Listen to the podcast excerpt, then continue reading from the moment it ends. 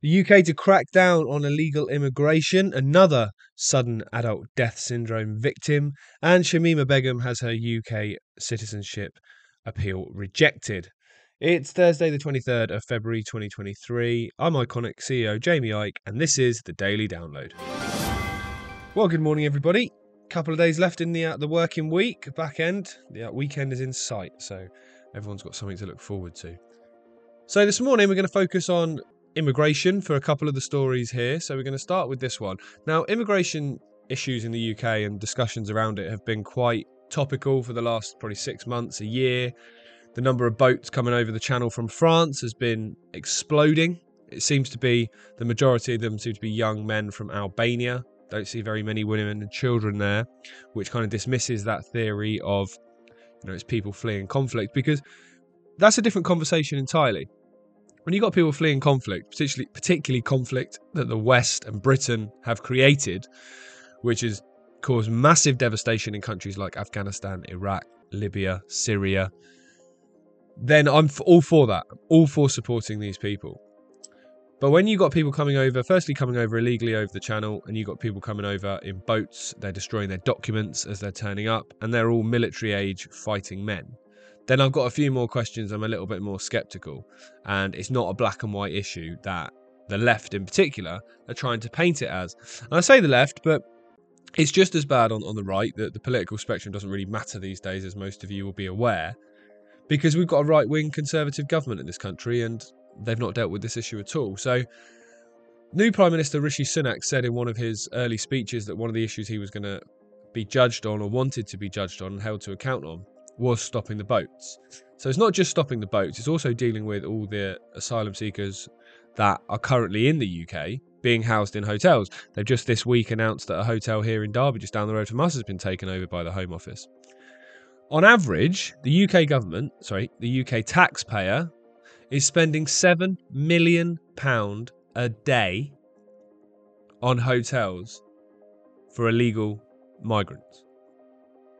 Now, I'm not a nationalist. However, when you've got people that have paid into this system their entire lives, that are sat freezing, hungry in their homes this winter, because the government are not supporting them, the energy companies are literally taking them to the cleaners, food prices are going up, yet they're not supported, yet £7 million a day is being spent on housing people who have come to this country illegally. I find that very, very backward, very inverted, and absolutely disgraceful as far as I'm concerned.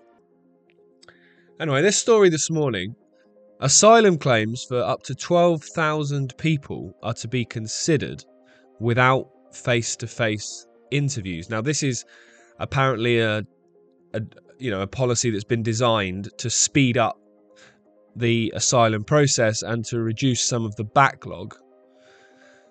Now, it's incredibly dangerous to do it without sitting somebody down face-to-face. There's talk of a 10-page Home Office questionnaire, which will be given to these people to decide whether they, for them to fill out 40 questions for them to fill out, whether they, and then the answers will determine whether they're appropriate to enter the country or not. Now, it's very easy to lie on a document. It's very easy to, not show your true self on a document. Now, I'm not saying that 12,000 asylum seekers are going to be bad people, but the chances are when you have 12,000 people, there's going to be some bad people in there, and that would be the same for every single demographic of society. So you're going to have people probably slip through the net. So I don't think this is a great idea. I don't think it's the best suggestion. I think it's another example of, trying to, cut corners, if you like, to deal with an issue that needs to be dealt with back at the root. Need to stop boats coming across, need to make it more of a deterrent to stop boats. There needs to be more of an agreement with the European countries like France on what they're going to do. It's clear that this is part of a bigger agenda to massively dilute the national presence in every country. It's not just the UK, it's countries across the world. The same thing's happening in America with the southern border. Same thing's happened in Germany, in Sweden, in Poland now with all the influx from Ukraine. It's happening right across the world where indigenous populations are becoming outnumbered. They're becoming minorities. I mean, in the UK now, in all major cities, British nationals are, it feels, a minority. They're not, I'm sure, still on the numbers, but that's how it feels. So I definitely think that this is something that needs to be dealt with in a much stronger way than simply processing people without them actually having to be interviewed and see what they're really about. Now, moving on to another story. This is not so much about immigration, but it's about citizenship, so it ties into the similar sort of agenda, if you like. The young girl, Shamima Begum, not so young now, she was 15 when she left the UK to go to Syria to join ISIS. She was known as the ISIS bride or ISIS queen, I believe. Now, she's 23 now. She's had a UK citizenship withdrawn and she's stuck in a refugee camp in northern Syria. Now, she has applied for her citizenship back and is claiming basically that she was trafficked. Now, she went on TV and said that the Manchester Arena bombings were justified, the ones at the Ariana Grande concert that killed a lot of young people. She also went on and supported a number of the acts that ISIS carried out. Now, I'm not going to talk too much about that side of things. What I'm interested in here is this. Again, this comes back to the political divide a little bit. Now, I'm not massively, buy into the right-left split. However, the left in particular, the fake left, not the liberal left that I would consider myself to be a part of, the fake left, the progressive left, the woke left, are very good at contradicting themselves time and time again, and they're doing the same here. So she was 15 when she went to Syria, which they're claiming is far too young to have made a life-changing decision. She was clearly groomed, she was clearly trafficked, clearly brainwashed. So therefore she should be allowed a second opportunity. Okay? Maybe a fair argument at times. However, where your argument falls apart is when at the same time you're saying that 15-year-olds are fine to have life-altering gender reassignment surgery, which you cannot go back from, which you cannot reverse. You should be on puberty blockers, double vasectomies. It's just absolutely insane that they can't see the irony that one is this, one is that. When you're saying the same, they're both 15. They're both 15, but one you're saying can have life-changing surgery, the other you're saying is too young to have made this decision and therefore was groomed and should be allowed another opportunity. I say this, if she was allowed back into the UK today and she moved in next door to you and your young family, would you be comfortable with that? Would you feel safe? I wouldn't. I can be honest, I would not feel safe in the slightest, because you've got somebody who clearly is prone to psychopathic thoughts, psychopathic tendencies, and very dangerous ideologies. So, and she hasn't really shown any remorse as far as I can see. So, I think this is a good decision. Personally, I think this is a good decision, and I'm very much supportive of it, but I just find it insane that the left don't seem to see the irony that the two cases have anything to do with each other. When you're 15, you're either young enough or you're not. Yet you can't pick and choose when it suits your agenda, which is what they do. Now, the final story we're going to go through this morning is to do with an Air Albania cabin crew member, aged just 24, who has died from sudden adult death syndrome after the plane landed at Stansted Airport this week. Now, how many times have we seen this in the last 2 years versus how many times did we see this in the 20 years previous to the last two? You didn't. It's as simple as that. Young people dropping dead. I'd never even heard of sudden adult death syndrome. Heard of sudden infant death syndrome, which I have some questions about as well, but certainly hadn't heard of sudden adult death syndrome. Certainly not in young people, which you'd assume would be at being 24 years old, you assume she's going to be at the peak of her health. And from the look of the picture of her, she's not overweight. She doesn't look unhealthy at all. So at what point do these stories have to be connected?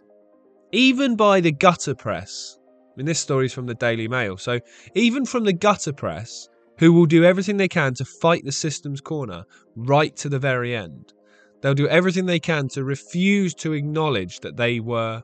They're not even to acknowledge they were wrong, because at the very, very high level, they will know what they were doing. They will know they were putting out propaganda.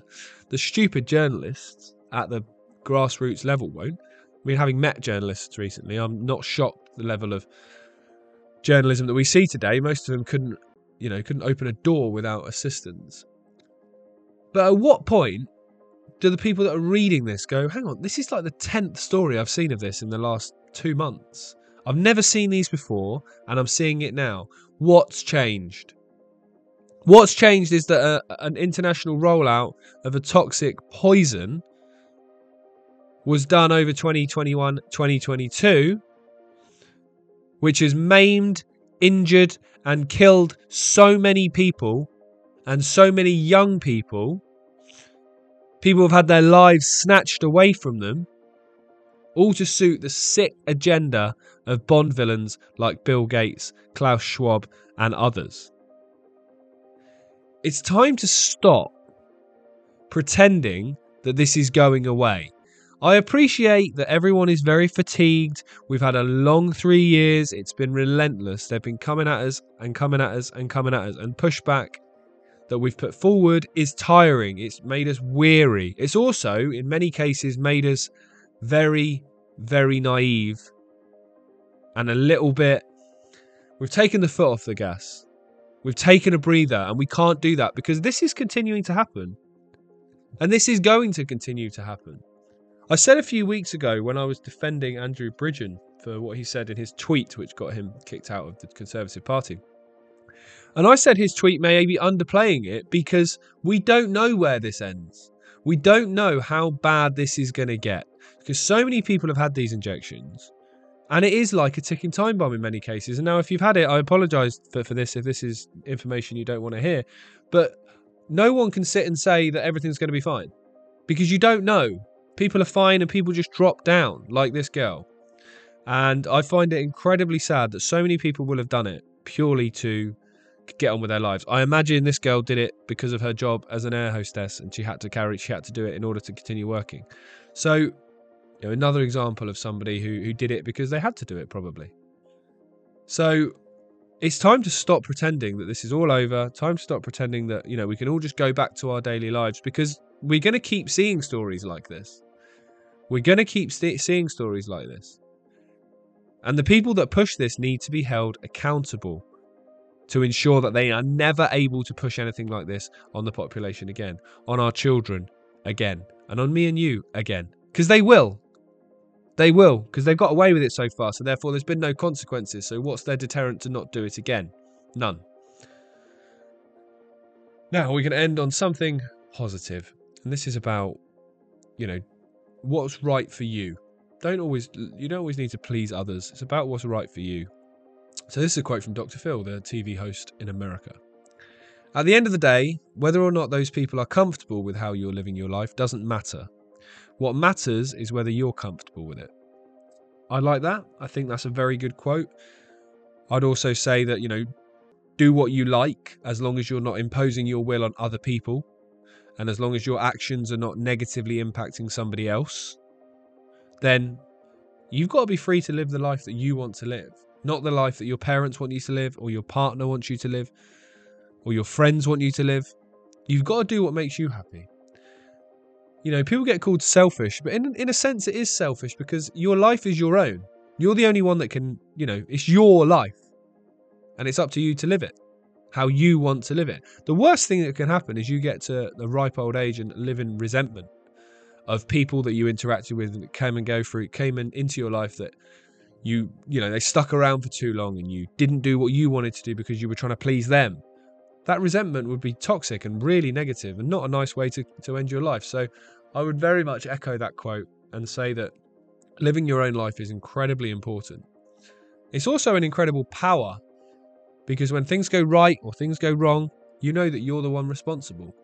And that is an incredible freedom that most people don't have. Most people look to blame others when things go wrong. And most people have other people to thank when things go right. So take control, and you're the one in the driving seat. And it's honestly, it's a freedom that it is very difficult to top. So thank you very much for tuning in. That's it for this morning's episode, and I'll be back with you tomorrow for the final one of the week. Have a great Thursday, everybody, and I'll take care. Bye for now.